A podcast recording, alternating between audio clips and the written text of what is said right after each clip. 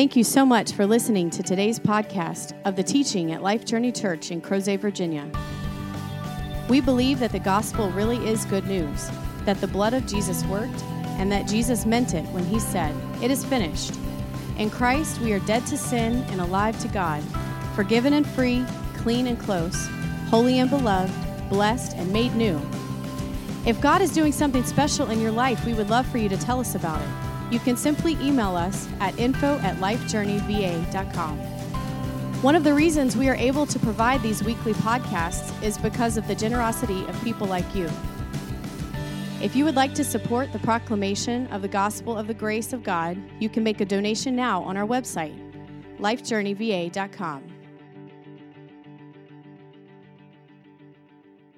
We're going to look at this simple question, and this is in the Bible notes. If you follow along in that, it's the Lord's anger. Is God mad? Is God mad at you? Is God still mad? Is He mad at you? Before we just simply throw out this, terse answer of no, of course He's not mad, we have to look at some scripture, because there are some scripture here that we're going to take a look at. That definitely communicate that God is, or at least was, very, very, very mad at people.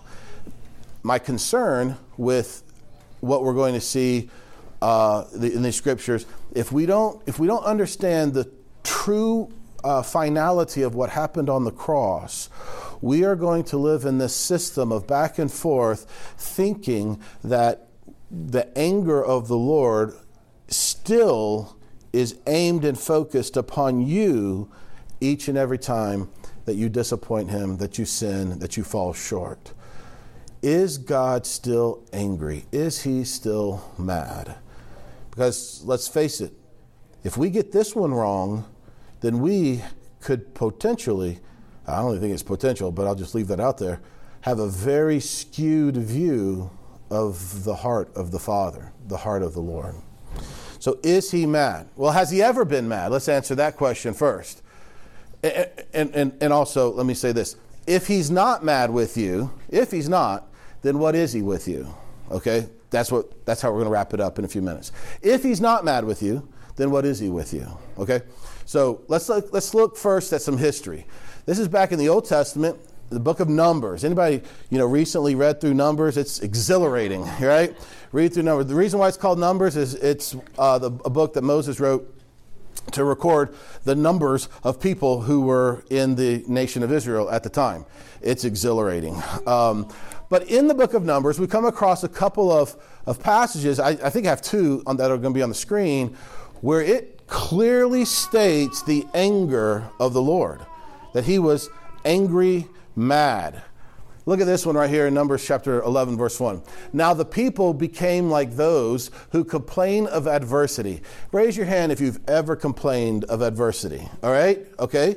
We've all, in one way, shape, form, or another, complained of adversity. All right? So this is the standard by which God's anger burned against people, because they complained of adversity.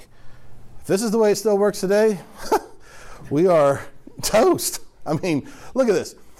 The people of Israel, became like those who complain of adversity in the hearing of the Lord. And when the Lord heard their complaint, it being the complaint of adversity, His anger was kindled. You know what that means? The anger was already there. It didn't start. It was kindled. It was like you throw some small wood onto a spark to get it to grow, that fire to grow, to burn hotter. His anger was kindled. Now look at this. And the fire of the Lord. What's the fire? The fire is His anger. The anger of the Lord. The fire of the Lord burned among them and consumed some of the outskirts of the camp. Why? Because they complained of adversity. It's kind of cold in here. It's kind of hot in here. It's kind of smelly over there. It's kind of the complain of adversity. I wouldn't have made it through my teenage years if this is the situation, if I was in the camp of the Israelites. Because I was complaining about everything. And so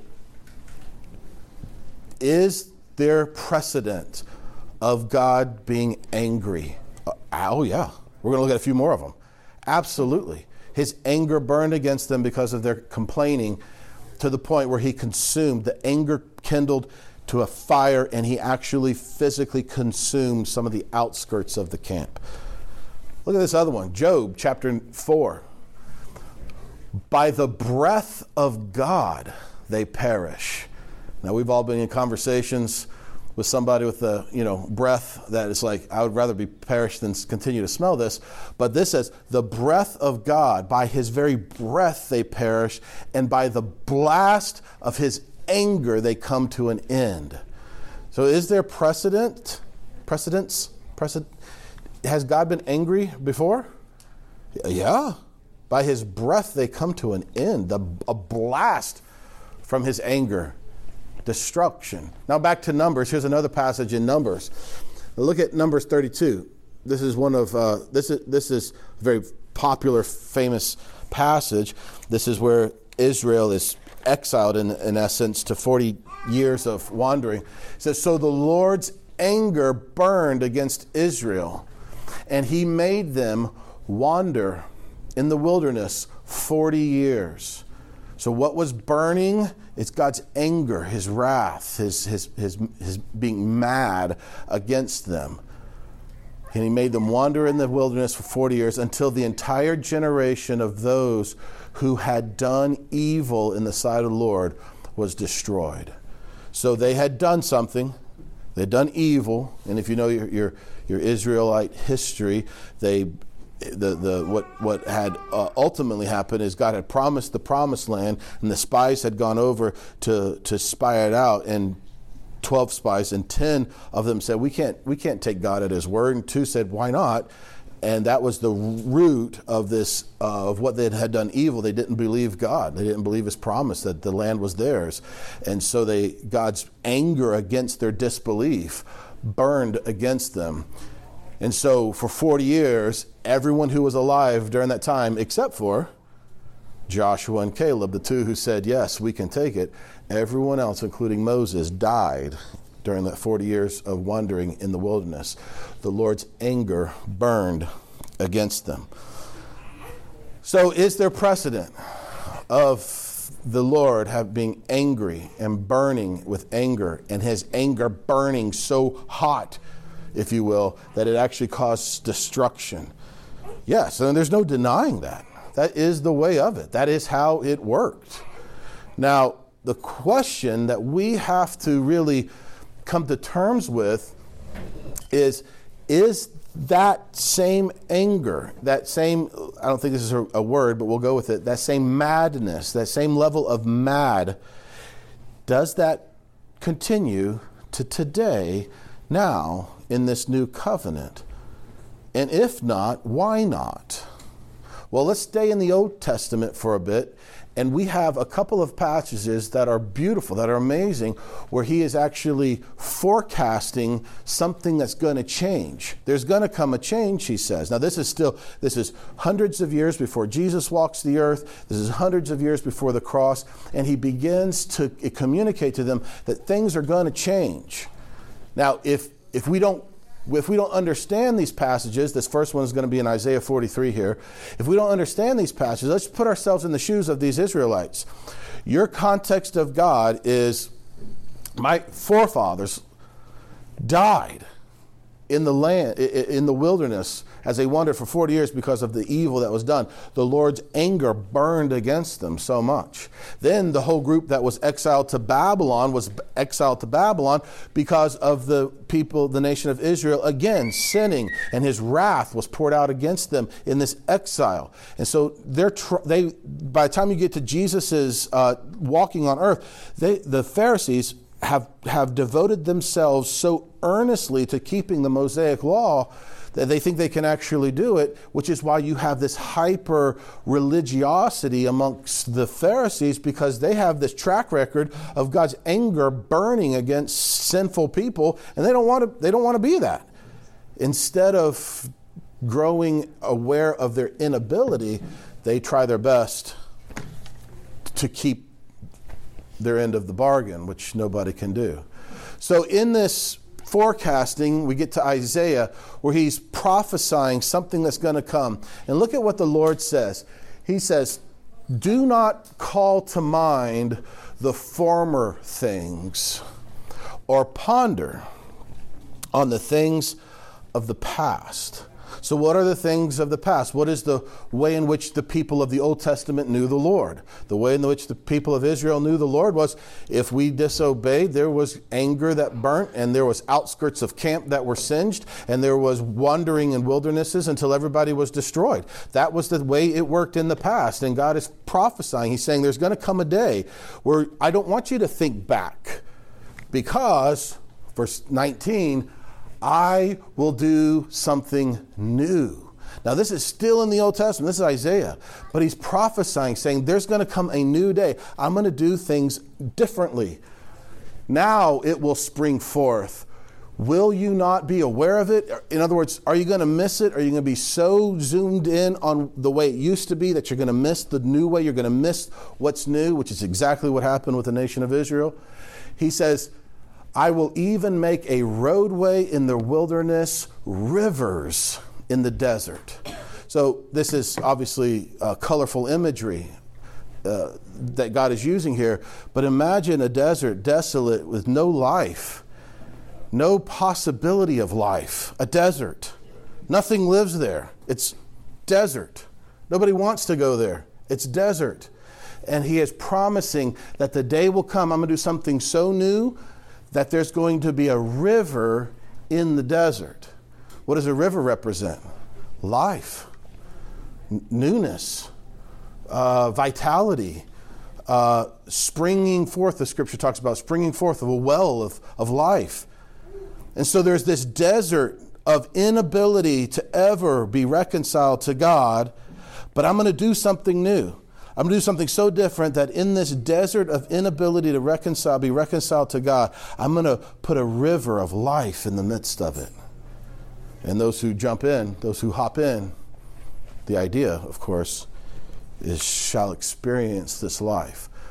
So there was an old way. There was a way in which God related. There was a way in which God, through the people of Israel in particular, his chosen people, he chose them to show them how their effort can never make them okay with the Lord. And he prophesies to them saying, a new day is coming. It's so new, going back to verse 18, that I don't want you to even remember the ways that it was before, where when you disobeyed, there was immediate destruction. I don't want you to think on that. This new way is so new. It's so different. In Jeremiah 31, which we're not going to read all of it, but in Jeremiah 31, one of the greatest promises about this new way that he just said in Isaiah, this new thing, this new way, he says that this new covenant, he says is nothing like the what? The old covenant. Whatever you know of that old covenant, of the anger burning because of disobedience, whatever you know of it, this new covenant is nothing like it. And look here in verse 37. So he's the Lord, in context, in Jeremiah 31, he's talking about this new covenant to come. He starts in verse 31, and this is down in verse 37. But he talks about this new covenant that's going to be nothing like the old covenant. This new covenant, I will be their God. They shall be my people. And this new covenant, yada, yada. In verse 37, he's still in this context of talking about the new covenant. He says, thus says the Lord, if the heavens above be measured, this is the new covenant. If the heavens above can be measured and the foundations of the earth searched out below, that's the if that can happen. If the heavens above can be measured and the core of the earth can be traversed, if that can happen, then in this new covenant, I will also cast off the offspring of Israel for all that they have done, declares the Lord. Now let's try our best to put these in context and in juxtaposition here. You have the way of the old was they disobeyed, they did evil in the sight of the Lord, and the consequence was 40 years, the verse we just looked at it, Numbers 32, 40 years of wandering in the desert until they were what? Starts with a D. Destroyed, dead, destroyed. That was the way of the old. And now he's talking about this way of the new. And in this way of the new, we just read it. Once the heavens are mapped, measured, and the foundations of the earth are traversed, once that happens, then I will cast you out. Then I will destroy you because of something you've done. Can we kind of pick up on the difference between these two? They sound a bit different. The way of the system of old, you disobey, you're destroyed. What he's prophesying here, the day's going to come. Once the heavens are measured and the core of the earth is traversed, then I'll cut you off because of something you've done. Now let's look at this heavens being measured and the core of the earth being traversed. What happened? Why did God pick these two things? What happens every time NASA gets a bigger telescope? We see more what? Heavens. More heavens. We see more space. Everyone that I know of, I don't know, well, they've got the flat earth people, but everyone that I know of says that the heavens, the universe is infinite, no ending to it. In fact, the only way for us to see more of the universe is to get bigger what? More powerful telescopes. And we get a bigger telescope, we can see more stuff. Then they make a bigger telescope, we can see more stuff. So what's the point of what God is saying here? Once the heavens are measured, and I'm not a mathematician, but it's difficult to measure something that's immeasurable. Once the heavens, the infinite heavens are measured, that's when I'm going to cut you off because of something you've done. Do you pick up on that? And he also says, once the core or the foundations of the earth are all searched out. In other words, once you dig that tunnel, like when we were kids, we'd dig in the tunnel to China. Once you dig that tunnel and you traverse through the earth, you search out the whole foundations of the earth and you traverse through the core of the earth. Once you do that, that's when I'll cut you off because of something you've done. Well, what's the difficulty of traversing through the core of the earth? Liquid hot what? Magma in our Dr. Evil voice, right? Liquid hot magma, right? So what is God saying? Once you, as a human being, can tunnel through liquid hot magma, that's when I'll cut you off from the face of the earth. I mean, Anakin Skywalker didn't even make it through liquid hot magma, right? I don't think we are going to fare much better. He's a Jedi. And so, what is God saying? This new covenant that's coming, it's going to be so different that based on what you do, I'm never going to cut you off. And this is what Israel missed. And I'm telling you guys, if we're not careful, this is what we miss today in this as the church. We think that God is still, in some sort of way, judging our sins, holding them against us in some sort of way. And his promise here, all the way back, I mean, Jeremiah 31, this is hundreds of years before it even happened. He says, the day will come that you have measured the heavens, you walk through liquid hot magma, that's when I'll cut you off. In other words, it's never going to happen. So how could these things be? How can God say this? This is verse 37. I didn't want to put them all up on here. Let's just rewind a few verses to verse 34. And he explains how this is going to happen. For I will forgive all their iniquity and remember their sins no more. So how can God go from his dealings with Israel in the Old Testament? We read some out of Job. We read some out of Numbers. There's plenty more. You can find it. There's plenty in the Old Testament. How do we go from him when they disobeyed, when they didn't hold up their end of the bargain? He destroyed people. He singed the outskirts of the camp even in his anger raging against their sin. How can we go from that experience of God, that understanding of God, to this other understanding of God, which he says, as soon as you measure the immeasurable universe and as soon as you walk through liquid hot magma and survive, that's when I'll cut you off. How can we reconcile these two things? Because he says, the day will come when I will forgive their iniquities and I will remember their sins no more. And that, my friends, is exactly what happened on the cross. As Jesus hung there, the scriptures, we'll look at it in a second, in 2 Corinthians 5, something so radical happened, something that we could not in a million lifetimes fully understand the cosmic reality of what happened on that day when the wrath of God, the anger of God was satisfied by the Lamb of God who came and took away the sins of the world. Follow with me now in the New Testament. This is a couple of decades after the cross. In 2 Corinthians chapter 5, Paul writing to a bunch of Gentiles. By this time, it was sort of settled that Gentiles could actually be Christians, because that was a question at first amongst the church. But now not only can they be Christians, but they can be Christians without having to become Jews, which is pretty fantastic. And Paul writes them, he's explained to them how this thing works. He says, therefore, if anyone be in Christ, and how are you in Christ? By faith, by believing, by trusting. If anyone is in Christ, he is a new creature. The old things passed away. What's the old things? Well, we can make a journal. Certainly the old you. The you that was born in Adam, the old heart, the old nature, who you once were, that has passed away for sure. But what else could be in this journal, this list of the old things? God prophesied it back in Isaiah. Consider not the things of old. The manner in which God dealt with disobedient people. The old has passed away. And how has that passed away?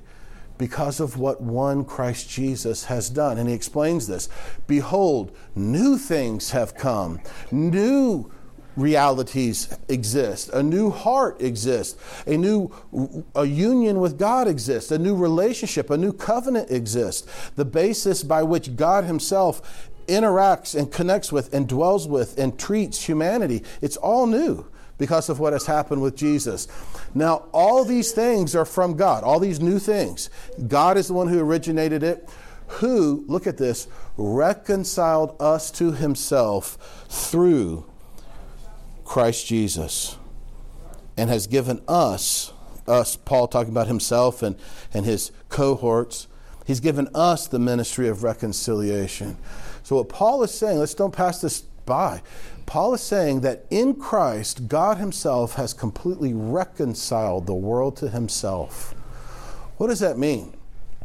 I was telling Ryan earlier that I finally finished all my books for my business from 2019, and I'm sending it to the bookkeeper to do whatever he does with it.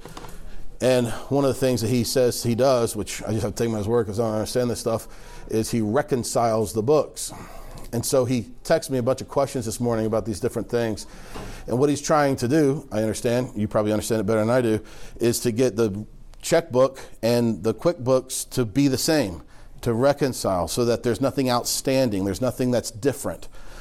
Again, why he has to do that, I don't really understand, but I pay him to do it and he does it, and he does a great job with it. So by reconciling, it makes the things in the two categories equal, compatible, the same. And what Paul is saying is that in the work of Jesus Christ on the cross, God actually reconciled the world to himself. And he's given Paul, and I could even say us who believe, this ministry, this service of reconciliation. Now, does it mean just because God has reconciled the world to himself, has righted all the wrongs, has removed the debt of the world, the sin of the world, does that mean that all of humanity is now saved? Is this universalism? Well, the answer obviously is no, because he continues on to say in verse 19, well, he explains, first of all, in 19, God reconciled us to himself through Christ Jesus. What does that mean? That God was in Christ Jesus, reconciling the world to himself, not counting their trespasses against them anymore. Think about, again, these columns, reconciling checkbook, whatnot. If you have this debt over here on this column, and you need to get it over here in this column, there needs to be something over here in this column, a transaction, so that the two things are equal. What he is saying is that God himself placed Jesus in this category, taking all of the sin of humanity into himself, thus ending the counting of sin. Things have balance. There's a balance between God's accounting of sin because of one Christ Jesus. Therefore, the result is God no longer counting trespasses against them being humanity. That's us. So again, we ask the question, does that mean that therefore everyone in the world is saved, whether we realize it or not? And the answer is, of course not. What Paul is saying is now he has committed to us the word of this reconciliation.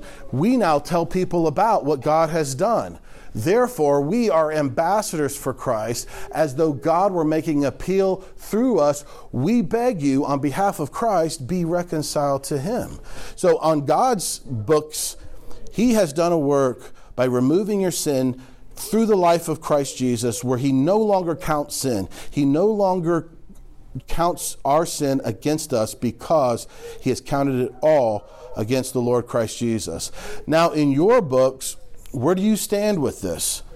Do you believe this? Because that's the only way for you to be reconciled to him, is by faith in him. All the works, all the efforts, all the knowledge of good and evil in the world can never make you right with him. You must believe what he did. And this is the ministry that Paul has. He said, I'm an ambassador for Christ. I'm begging you, you who would listen to me, anyone who would ever read this letter, be reconciled to God by faith in him, is what he's talking about. In this last verse here, he says, he, God, made him, Jesus, who knew no sin. He made him who knew no sin to actually be sin on our behalf. This is how God reconciled the world to himself, so that we might become the righteousness of God in him. And we become the righteousness of God in him by faith in him, by trusting him. So our question of the morning is, is God still mad? Is God still angry? When God sees sin, because God's not blind, is there an anger that burns? Is there a kindling, like we saw in the Old Testament, of his anger that rages into a fire because of disobedience, because of sin, because of rejection, because of whatever you want to call it, any sort of sin? Is that the way that this works today? Is God still mad? And I would have to say that, based upon what I believe that Jesus Christ actually accomplished on the cross, and I could be wrong, but based upon what I see Jesus actually accomplishing on the cross by taking away the sin of the world, the whole point of Jesus coming was to reconcile us to him, thus ending his counting. That's exactly what we just read. No longer counting our trespasses against us. And so, is God still mad anymore?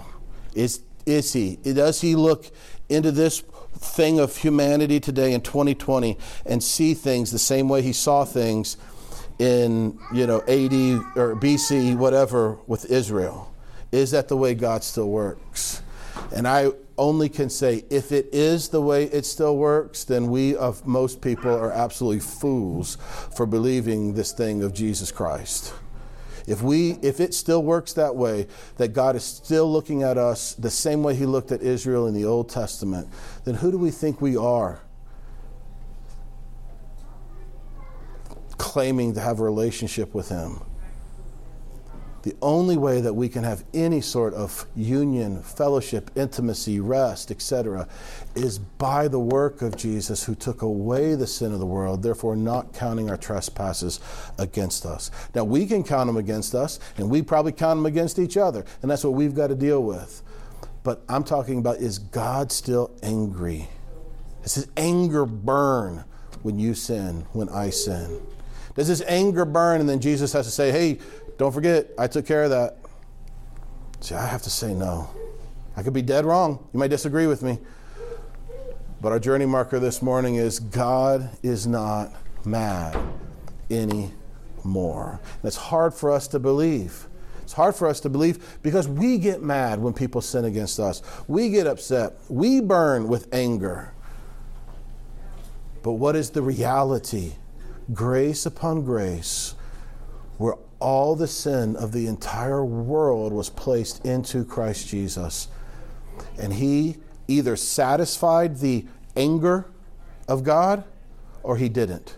He either satisfied, I don't think this is the right word, madness of God, or he didn't. Was God mad? Yes, very mad. But something happened. So how do we see God and his anger against sin? Do you see him in his anger against sin just like it was in the Old Testament prior to the cross? Or do you see God with his anger perfectly satisfied because of the cross? Now, what about hell then? What about eternal destruction? Doesn't hell speak of God's eternal anger against sin and against people who are sinners? I didn't put it on the screen, but I encourage you to read Revelation 20. Whenever I hear somebody talk about the eternality of hell, I say, have you read the end? What does Revelation 20 say about hell? That hell itself is what? Judged and cast where? Into the lake of fire. Hell itself, as the scripture calls it, is not even eternal. It is cast into the lake of fire. And so someone would say, okay, fine, let's don't call it hell, let's call it lake of fire. Isn't the lake of fire, doesn't that speak of God's anger and eternal wrath against sin? If that's how we want to see it, fine, go ahead and see it that way. What I see, especially the New Testament writers talking about, it's not about anger about sin. That was settled, done. It is finished on the cross.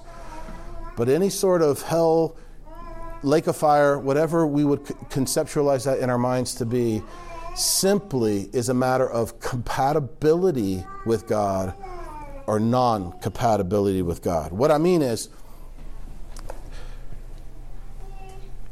I believe, and I could be wrong, we'll open up the floor to what you think might be the case and what the scripture teaches.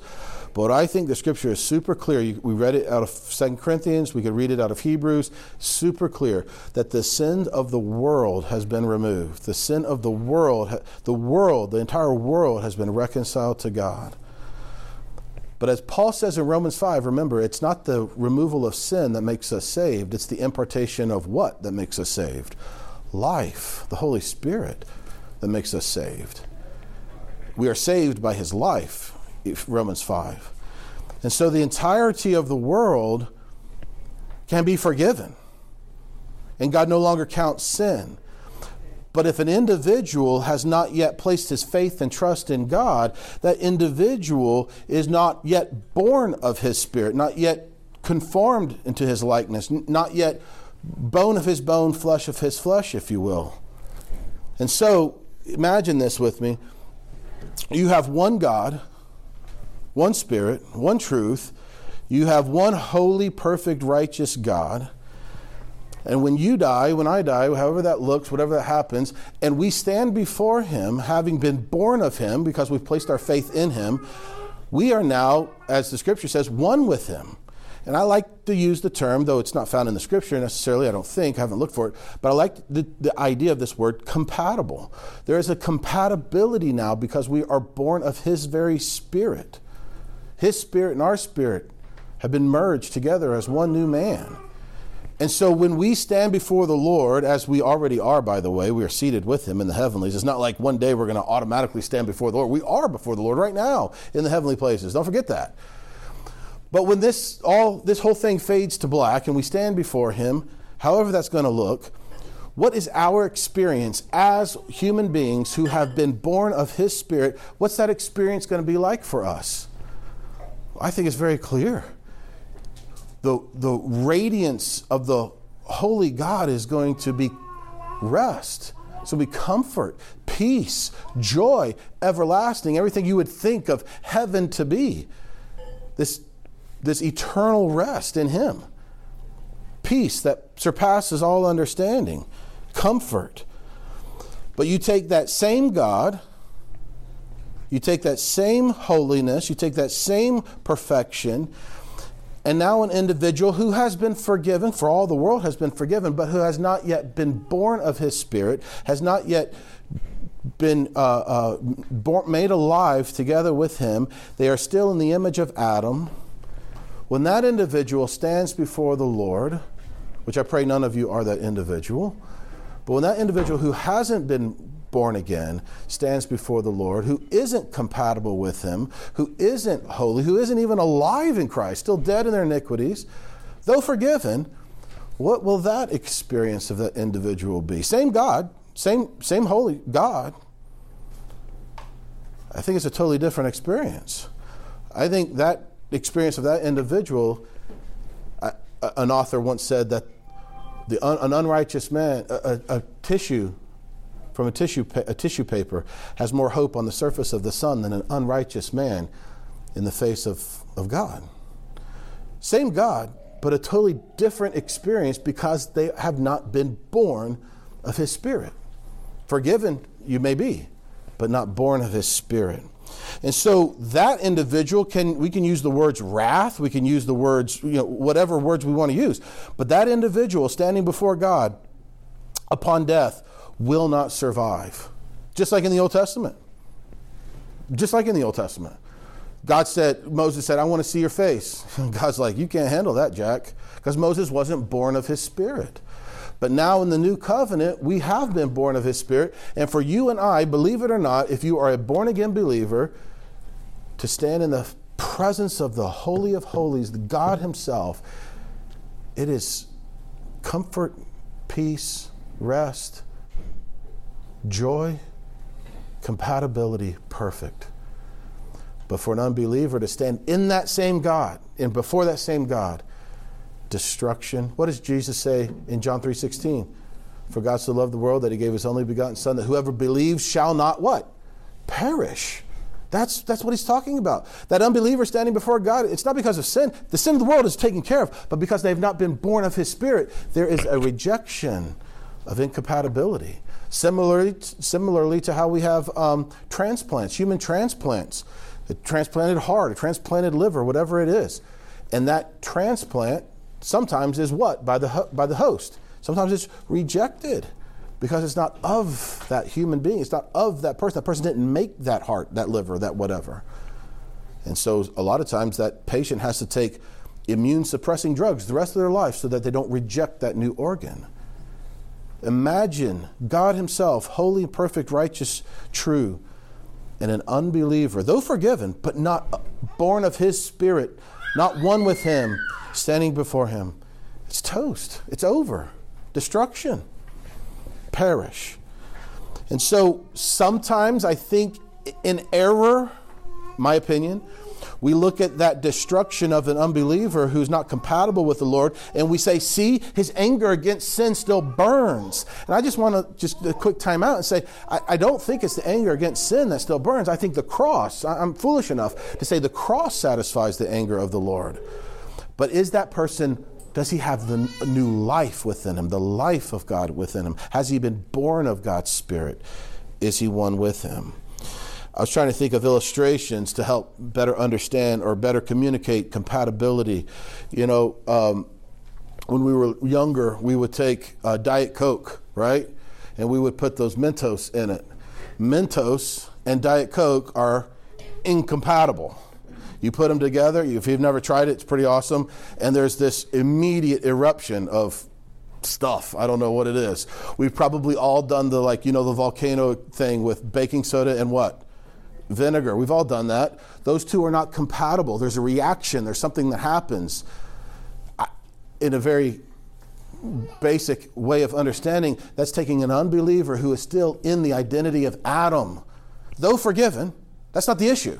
All sin of all people, of all man, in my opinion, based on what Paul teaches and Hebrews teaches, is done once and for all.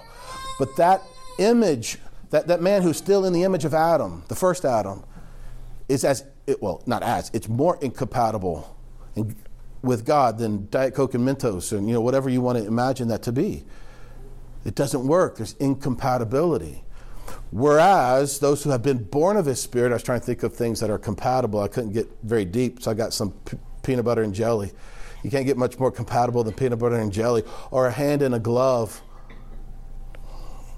Steak and potatoes. I like that one too. They're compatible. They fit. They go together. And is it anything to do with the believer? All the believer did was what? Believe. And they were born of his spirit, now compatible with him. So let's don't think for a minute it's something that the believer accomplished. It was just simply faith, believing what God has said. So what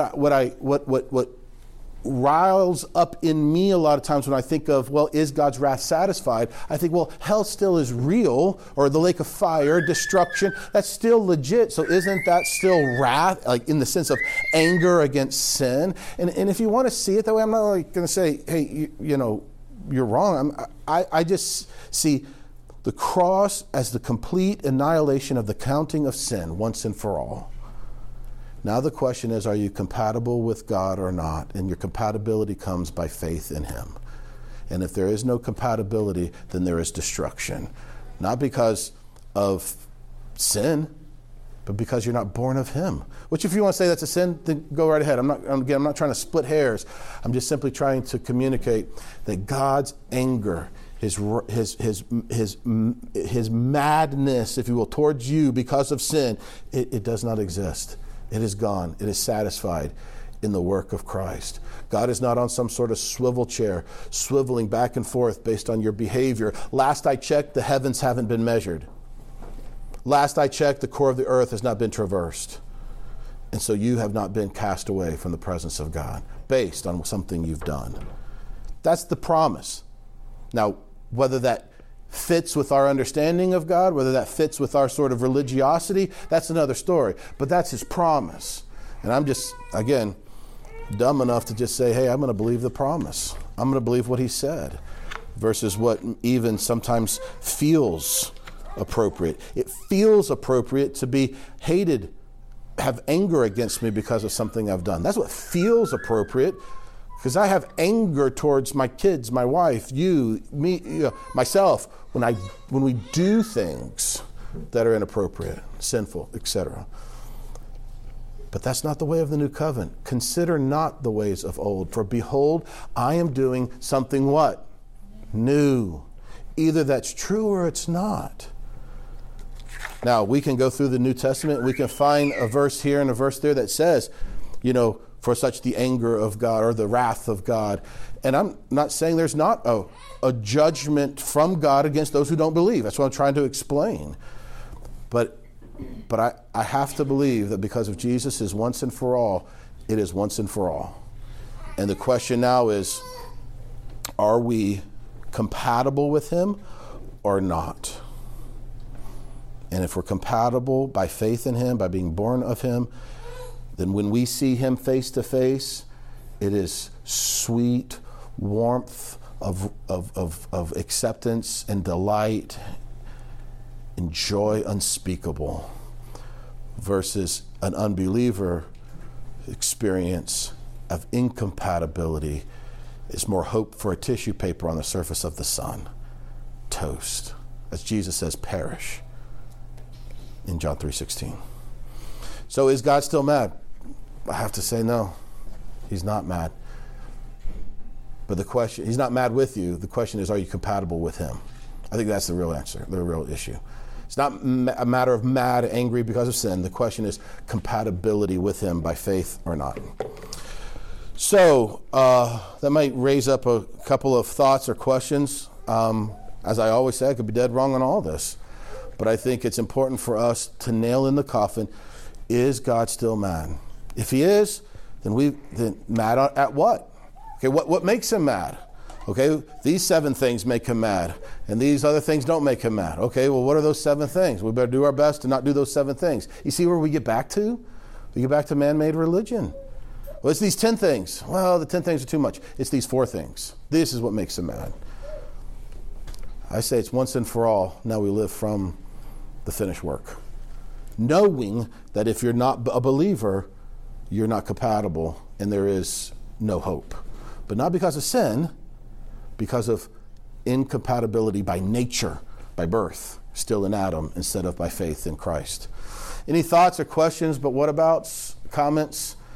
Walt, you got that one way off. That's not a Christian gymnastics. Go ahead, Ryan. I guess there's two examples I can think of in the New Testament that could be argued as kind of the anger of God being Ananias and Sapphira, and also what God writes about the church of his Laodicea and Revelation. Interpret. And I can think of others. There's in Ephesians. There's a passage in Ephesians where, or maybe it's Galatians, I think it's Ephesians, talks about the wrath of God. For this reason, the wrath of God comes upon the sons of disobedience. There's a passage there. About the wicked too. Yeah, but certainly the one that I'm thinking of in Ephesians, the wrath of God coming against the sons of disobedience. I think it's Ephesians 2. See, I think that's exactly what I described. Call it wrath, call it incompatibility. There is, if not born in him, there is a destruction. There's no way around it. You must be born. I mean, that's Jesus' first sermon. You know, one of his first sermons, John 3. Except a man be born again, you cannot enter the kingdom of heaven. So there has to be not just forgiveness of sins, but there has to be a new birth, which comes by faith. But getting to Ananias and Sapphira, that's a great question. This answer will not satisfy fully, but I do not, when I read, this is Acts chapter 5, I do not see, maybe it's 5 or 6, I do not read anywhere in the account of Ananias and Sapphira. For those who are like, Ananias and who?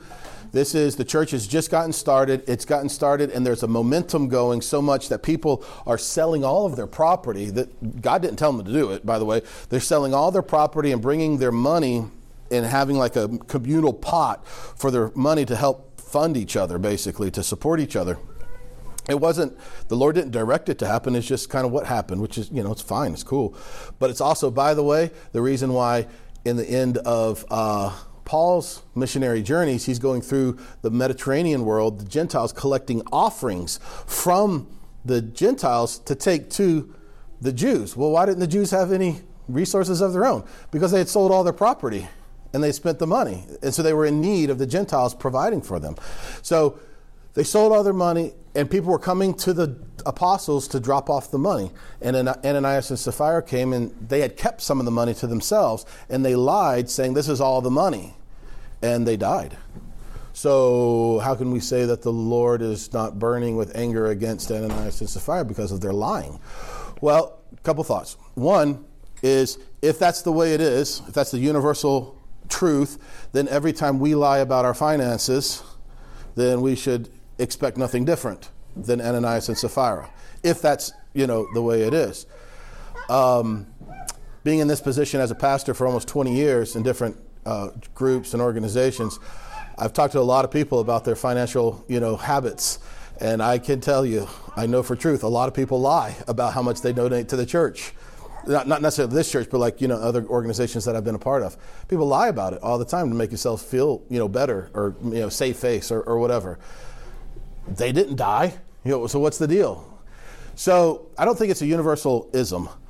I don't find anywhere in the record of Ananias and Sapphira, first of all, that they were born again.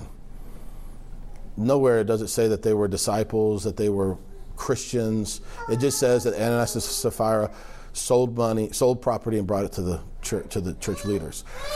Now, that still doesn't answer the question. Well, wait a minute. If sin is, even for the unbeliever, is forgiven, then how come this is the case?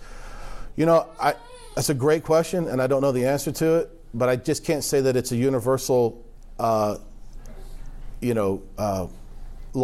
in that sense, because it doesn't happen every time today.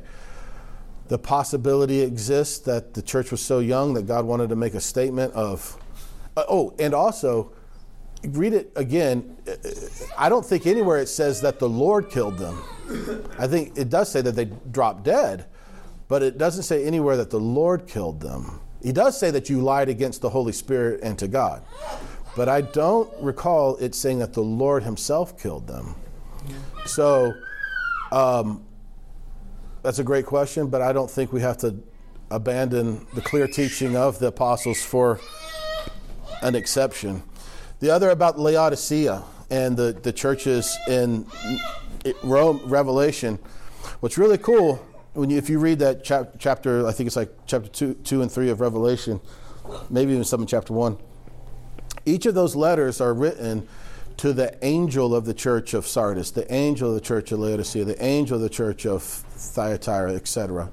And the word, so we have to make a judgment call. Does every church have an angel? You know, is there an angel of the church of Life Journey? You know, where God sends that angel a message, and that message somehow from that angel gets to us? Is that what he's talking about? Well, the Greek word angel, angelos, we know this, simply means messenger, one who brings a message. So I think that it's actually just talking to whoever the leadership is, that maybe it's a single elder, pastor or something that's leading that particular group. And I think he's writing the letters to these people. And what's really interesting, and we might get into some weeds here, but as you read through all of the letters, the 7 letters to the 7 churches, all of the U's are, all, I can't say all, but the ones where it's like, you know, where he's talking about what they did and like the wickedness and I'm going to judge and all this sort of stuff. All of those U's are singular, not plural. It's not, hey, Life Journey Church, y'all this. It's, hey, angel of Life Journey Church, I see your wicked deeds. I see what you've done. Talking singular. So the potential is there that that letter to the churches, that we call it to the churches, is technically the letter to the leader of the church, and they're leading the church inappropriately. And he says, you to one of them, maybe it's Laodicea, you've you know, squandered all this, you've done all this stuff, but if you had simply just bought from me, then I would give you life. I mean, that sounds like almost like salvation right there. If you had just come to me, I would have given you more than what you had ever hoped for and asked for. So it's possible, and I mean, I'm open to being corrected, obviously, but it's very possible when you just read those letters to the individual, to the single individual who's leading the church, it's possible that that's who he's writing the letter to, as he keeps saying singular, you, but if you had bought from me, and that's a singular you in that example to Laodicea. So there's I don't think we have to throw away the clear teaching of 2 Corinthians 5, of Hebrews, etc., because of, is he talking to the whole church? Is he talking to an individual in the church who's leading the church, who's representing, he is the messenger, you know, communicating to the church? There's too many questions for me to say, oh, here's the this clear teaching of God has reconciled himself to the world. We got thrown away because of, you know, this passage here or there. I think something to me is that, you know, you view like the lake of fire and that consequence as being wrath and anger. But consequences, I think the consequence of sin is death. The consequence of not having the salvation of Christ is death. That can be delivered without anger and actually likely with sadness from God. Very true. Yeah, I think that's a great way of saying what I was trying to say earlier, that it's not an issue of even, again, further judgment for sin. It's look, you're not compatible. You don't fit with me because you're not born of me. And I think it's great sadness, because look at what he did to draw any who would believe into him. And but I think it's a great way of looking at it. For sure. But if somebody wants to call it wrath against sin, and I mean, I'm not trying to split hairs, I'm just trying to make it, what I'm ultimately trying to communicate is we must not see God as for example, I was underneath the teaching of a man for about 10 years, who told a member of our church, here's an example, their baby caught, or you don't catch it, I don't know how it works, leukemia, and at age 2 or 3, she died. And the leader of this church, knowing the history of this husband and wife, before they were husband and wife, conceived a child who was still living. And this man in this church, the leader of this church, said to that couple, the reason why your baby died is because you guys had a baby out of wedlock, and this is the wrath of God against your sin.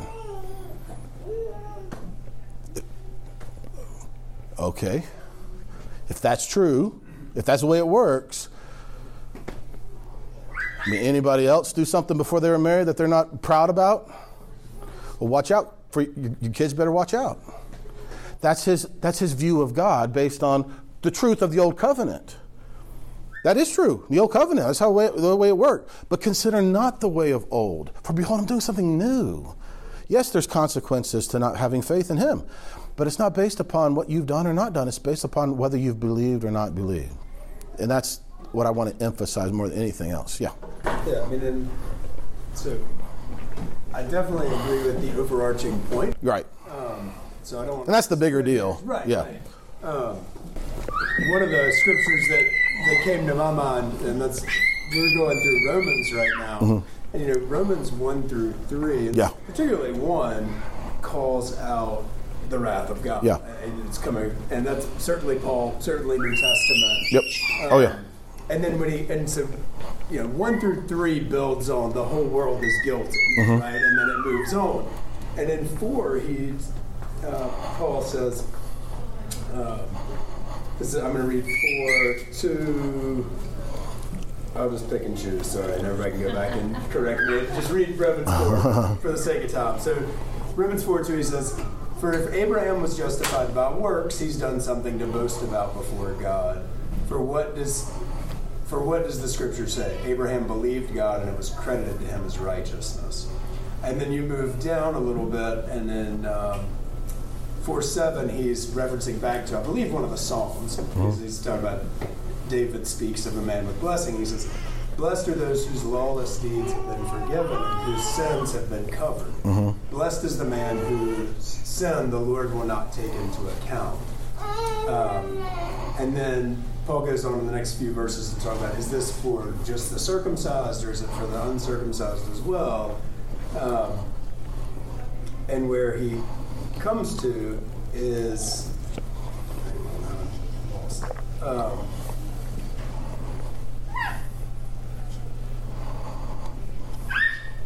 where he comes to is that he says, no, this scripture applies to those who have put their faith in the Lord. Mm-hmm. And it's because it's the belief, it's the faith is what's credited you as righteousness. Right. Therefore, your sin is no longer taken into account. Yeah. And so I think I'm having a hard time kind of reconciling a couple things. I mean, one, Paul wrote both of them. Yeah. And right. I don't think mm-hmm. one supersedes the other. Yep. Right? So mm-hmm. part of it is... understanding the context of the letters and everything mm-hmm. else. So again, it's not to split letters, because I agree. Right. As born-again believers, the Lord's anger does not burn against us. Right. And I think it's just that. Yeah. Yep. But that kind of understanding. Yeah. I would encourage, myself included, to go through Romans 1, 2, 3, 4, but then keep going 5, 6, 7, 8, because I think it's all written as a totality and not just... written for Theology 101 class, right? Which is what's happened, and we've systematized it, and we've pulled all these things out. But as you're very correct. He goes through defending that you don't even have to have the law in order to be guilty. Yeah. You can be a Gentile without the law because it's in your heart. Then he goes into talking about ultimately, now that we've all we've sinned, all have sinned, fall short of the glory of God. Romans 3:23, whatever it is. But then he continues to build into chapter 5 where he says, therefore, as one has died, therefore all have died. See, I take that to him, and I could be wrong, but to say, look, this one death, it's bigger than we could ever imagine. And then it's where in 5 he goes on to say, but it's not by his death that we are alive, it's by his life that we're alive. So Jesus died to justify. He calls it justification. His death justified the world, but it is by his life that is now we are saved, that's within us. And so and then he goes on, why then the law? Well, the law didn't come to save you. It came to actually increase the trespasses. And then we get chapter 6, and the glorious of 8, there is now therefore no condemnation to those who are in Christ Jesus. If you're not in Christ Jesus, yes, there's condemnation, not against necessarily your sin, because one died, all therefore all died, but it's condemnation because, like Brian was saying, I think, and I'm trying to say, it's because there's a consequence to your lack of faith, and it's you don't fit, you don't belong, you're not a part of his family, which only comes by faith. So I see him building and building and building and building, and then chapter 12, he says, in view of God's mercy, oh my God, look at this, in view of his mercy, let us don't be conformed any longer to the pattern of this world, but instead be renewed, be transformed by the renewal of our mind. And so it's beautiful as it builds the case he's building, like a skilled, I think, like a skilled prosecutor or defense attorney, whatever it would be, to explain just how powerful this event of his death, but even more so, that's what he says, Paul, even more so, his resurrection, his life, exactly. So this isn't a line of demarcation. The big deal is your sin is no longer counted against you. If you can't get to that, please do, because there is no joy in Mudville, because Casey's going to keep striking out. You're going to keep struggling at the bat to swing and hit a grand slam in order to get his favor. It's just not going to work that way. It doesn't work that way. Yes, ma'am. I don't know about anybody else, but I totally believe that is not bad at me. But it doesn't, knowing that and believing that doesn't totally erase my being mad at myself. Right. Agreed. Disappointment. Yeah. Right. Yeah. Yeah. No, I agree 100%. Or in each other, disappointment with each other and anger towards each other. Yeah. That's a great question that we can grow from the basis of, being honest. I screwed up. I did something, whatever it happened to be. But tomorrow's a new day. My eyes were taken off of the prize, taken off of Christ, and it went to the flesh, which, we could just sit here all day and talk about all those things from this last week in each one of us. But that doesn't bring life. Focusing and dwelling upon our failures doesn't bring life. Focusing and dwelling upon Christ is what produces life. Again, Paul doesn't say that which you did last week, that which you did again this week, and that which you're probably going to do next week, think on these things. He said that which is noble, that which is pure, that which is trustworthy. Set your mind on this, because this is what produces the life of Christ within you. We don't have to be ignorant of these things, vices, whatever you call it, but when we give sin too much attention in our own minds, we end up following it. That's the point of the law. The law was given to bring great focus on sin, and it ended up bringing great sinning of all sorts, Paul says in Romans 7. Yes, ma'am. My thought is, I agree, God is not mad at us. But it seems, it's how, okay, God is love. How do we see this mad God as being love? In other words, is God the Father different? Was he a mad father in the Old Testament, and now he's a loving father? And so how? Yeah, that's a great question.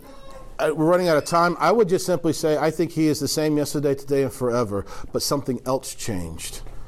Something else that changed was the sin of the world changed, because it was taken off. This is the reconciliation. It was taken off of the world and placed into his own son. And when that happened 2,000 years ago, God is the same yesterday, today, and forever, but now he no longer looks to the world as in counting and judgment of sin. He looks to the world as that's already been taken care of. Now, do you believe? Do you believe that it has? And I think you have to, meaning otherwise he's changed. And I think he's the same. Yes, he has been the constant. What's changed is the covenants. What's changed is what he's done with sin. In the old covenant, man was held accountable for the sin. In the new, Jesus is held accountable for the sin. And so therefore, the sin is no longer a deal. It's a done deal in the eyes of God, in the mind of God, in the realm of heaven, not in this world. You come and slash my tires, we're going to have words, right? Because that's not cool, And we're not going to be reconciled until you pay for some new tires, right? But that's this world. Do not be conformed any longer to the pattern of this world. There's another kingdom, another reality that we can live from to know how to deal with ourselves when we fail and others, you know, sort of a deal. Great discussion, and I mean, it's not the end of the discussion, but it's the end of our time. So let's stand and be closed with a word of prayer. Love you guys, and it's a challenging, if I were to submit, especially on this, some of the nuances of our conversation today, that I've got it all figured out. I don't. No way do I. I know, though, that the cross worked. Something powerful happened. Something greater than our wildest imaginations. And we're called to believe it. And I want us to. Father, we thank you for your love towards us. We thank you for Carl and his family for joining in with us this morning. We pray for his wife and his little one. We pray for all the little ones, Gwen and anyone else who's out sick, the Carlsons. We love you so much. We pray that you would continue to open our eyes to see the truth of this unfailing mercy and grace and love and finality of the cross. Yes, the entire world, Jew, Gentile, totally guilty, totally unable. But something radical happened when one died. Therefore, all died. And we now have life, those who believe. And you've given us, like Paul, the ministry of teaching, sharing, communicating what you've done, this ministry of reconciliation, so that others can believe and be reconciled to you. Father, we thank you so much. We love you. In Jesus' name, amen. Love you guys. Have a great week. Thank you again for listening to today's podcast of the teaching at Life Journey Church in Crozet, Virginia. We'd love to hear from you. If God is doing something special in your life, let us know by sending an email to info@lifejourneyva.com. Feel free to pass today's teaching on to any friends and family that you'd like, but please don't change any of it or charge for it. This podcast is made available for free as a ministry of Life Journey Church. If you would like to support the proclamation of the gospel of the grace of God, you can make a donation now on our website, lifejourneyva.com. Have a great day.